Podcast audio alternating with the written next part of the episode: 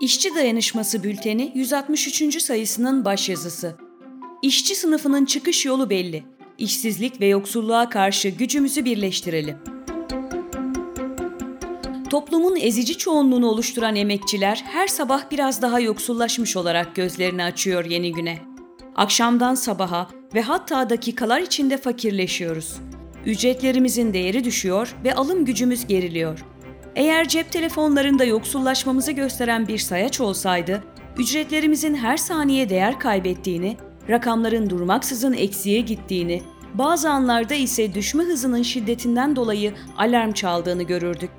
Yoksulluk uçurumundan yuvarlanmamızı tam olarak böyle hissetmesek de durum budur. İktidarın faizleri indirme kararı bir kez daha dolar karşısında liranın çakılmasına neden oldu. Hemen belirtelim ki ister faizlerin düşürülmesi, isterse yükseltilmesi kararı olsun, her ikisinin amacı da sermaye sınıfının önünü açmaktır. İktidar ve yandaş medyaya göre faizlerin bir iki puan düşürülmesiyle piyasaya kredi pompalanacak ve üretim artacakmış. Türkiye ekonomisi çok boyutlu bir hastalığın pençesinde kıvranırken, iktidarın bu adımı sorunları büyütmekten başka sonuç doğurmamaktadır. Neticede kazanan yine sermaye sınıfı ve özellikle köprü, tünel, hastane, havaalanı projelerini dolar üzerinden ihalelerle ve devlet garantili inşa eden yandaş sermaye olacaktır. Çünkü dolar yükseldikçe kaynağı emekçilerin vergisi olan bütçeden bu şirketlere daha fazla para aktarılıyor.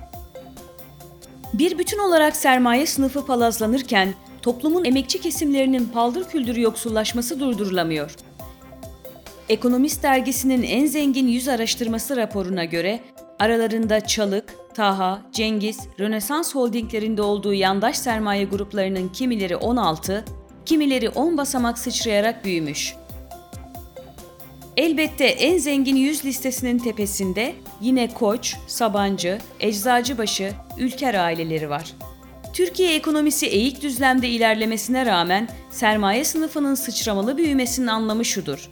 İş gücü maliyetlerinin alabildiğine ucuzlaması, iş saatlerinin uzayıp çalışma koşullarının ağırlaşması ve mutlak sömürünün katmerlenmesi. Ücretlerin alım gücünün nasıl eridiğini emekçiler zaten günlük yaşamında derinden hissediyor. Ama bunu bir de rakamlar bazında görmekte fayda var. Mesela iki bin on sekizin Ocak ayında dört yüz yirmi yedi dolara karşılık gelen asgari ücret, hali hazırda iki yüz doksan dolara gerilemiştir. Yoksullaşma sayacına Ocak iki bin yirmi birde baktığımızda ise asgari ücreti üç yüz seksen iki dolar civarında görürüz. Yani asgari ücret Ocak iki bin on sekizden bu tarafa bin üç yüz on beş lira, son on ayda ise dokuz yüz elli lira değer kaybetmiş. Her şeyin yolunda gittiğini söyleyen iktidar neden hazineden bu parayı emekçilere ödemiyor ya da patronlar bu kaybı karşılamıyor? Üstelik kira ve gıda başta olmak üzere toplamda temel ihtiyaç maddelerindeki zamlar alıp başını gittiği için asgari ücretteki kayıp gerçekte çok daha fazladır. A K P M H P iktidarı sonunda özlemini duyduğu bir ideali yerine getirmiş ve Türkiye'deki asgari ücreti Çin'den daha aşağıya çekmeyi başarmıştır. Sermaye sınıfı için sevinç ve zenginleşme anlamına gelen bu durum, işçi sınıfı için kahır, kayıp ve yoksullaşmadır. İşçi emekçiler bir taraftan hızla yoksullaşırken, öte taraftan da borç batağında boğuluyorlar.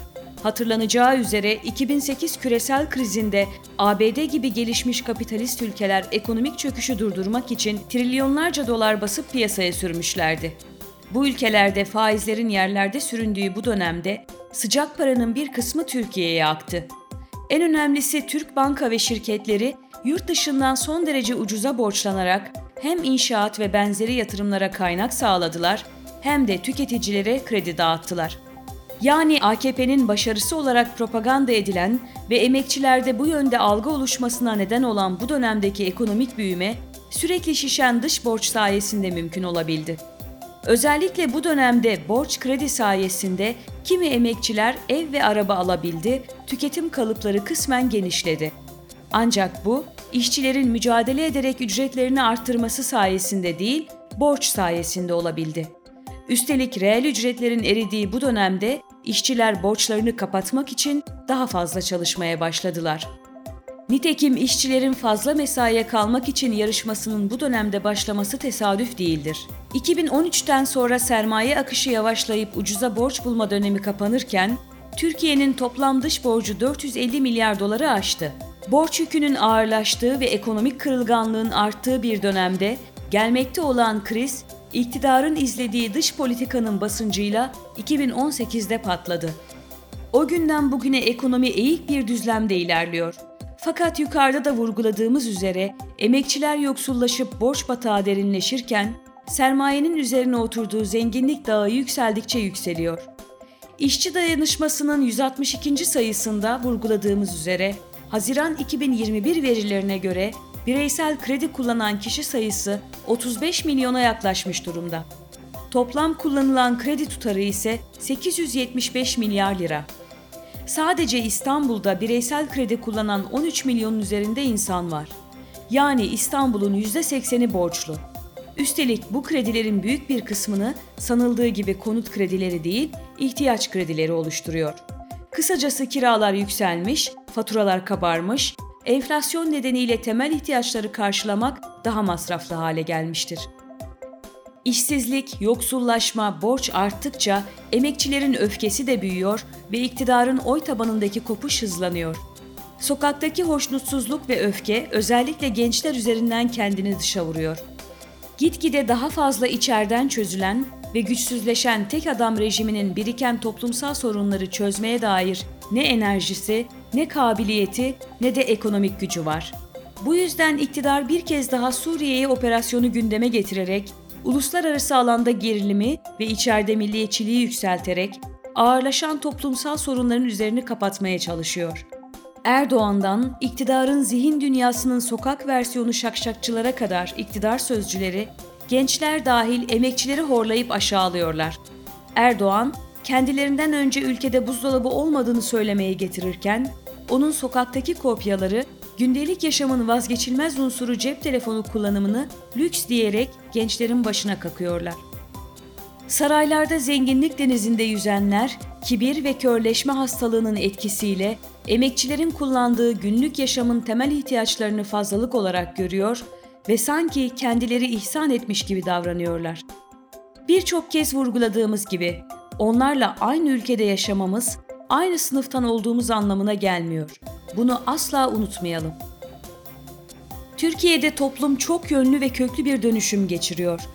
Nüfusun yüzde doksanından fazlasının şehirlerde yaşadığı ve işçileştiği, kadınların hayatın her alanında öne çıktığı, on milyona dayanan işsizlerin önemli bir kısmını üniversite mezunlarının oluşturduğu, çağın ihtiyaçları çeşitlenip artarken yoksullaşmanın derinleştiği, milyonlarca gencin gelecekten endişe edip yurt dışına gitmek istediği bir durumu Türkiye toplumu ilk kez yaşıyor.